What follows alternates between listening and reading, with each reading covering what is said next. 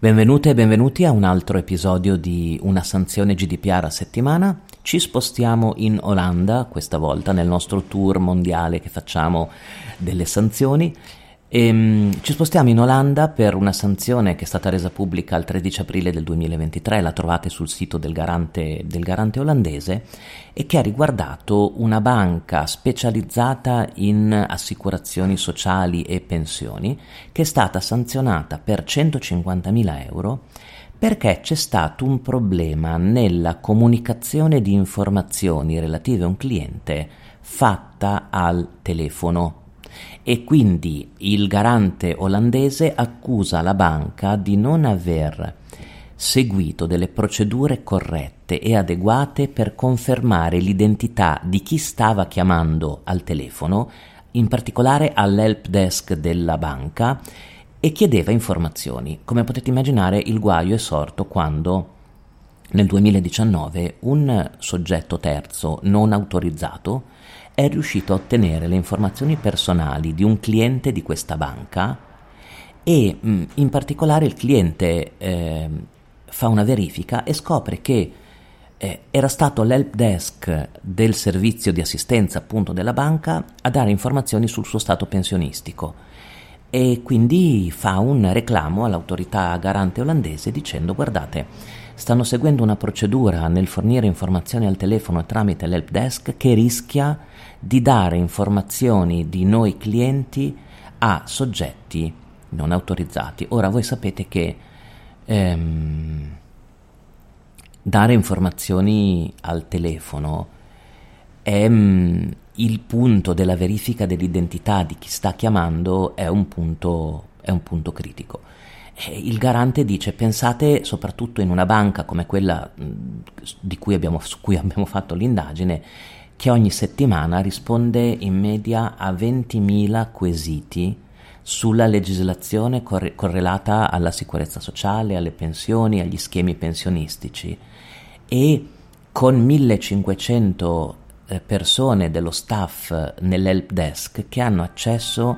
ai dati personali di tutti i clienti.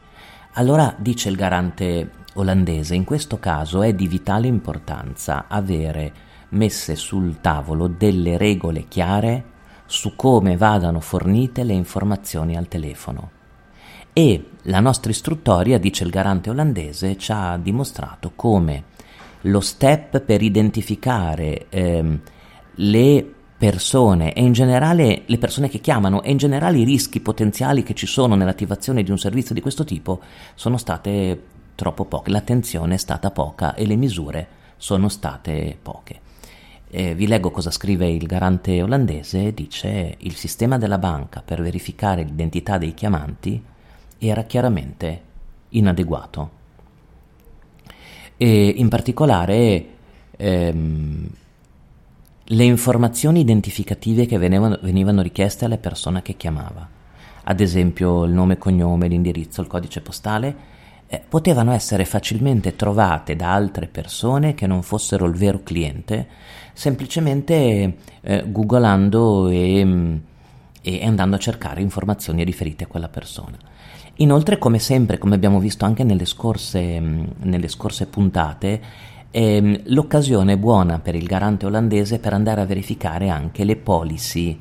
di sicurezza e di data protection che il titolare deve mettere in campo in servizi così critici. E, ehm, questo è molto interessante perché? Perché questo caso? Perché intanto è un servizio enorme. Parliamo di un servizio che amministra i benefit e la situazione pensionistica di quasi 5 milioni di persone eh, in Olanda e in un servizio così, eh, così grande è vitale che ci sia una struttura di gestione della privacy e protezione delle informazioni che sia, eh, che sia molto rigida. Secondo punto, parliamo di dati sensibili, sono le informazioni relative ai benefit e alle pensioni e quindi riguardano la vita delle persone. Allora, l'identificare il soggetto che chiama, che sia veramente lui o lei, è, il, è un punto essenziale prima di consegnare, prima di consegnare l'informazione. E, ehm,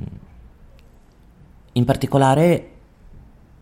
e chiudiamo questa riflessione, ehm,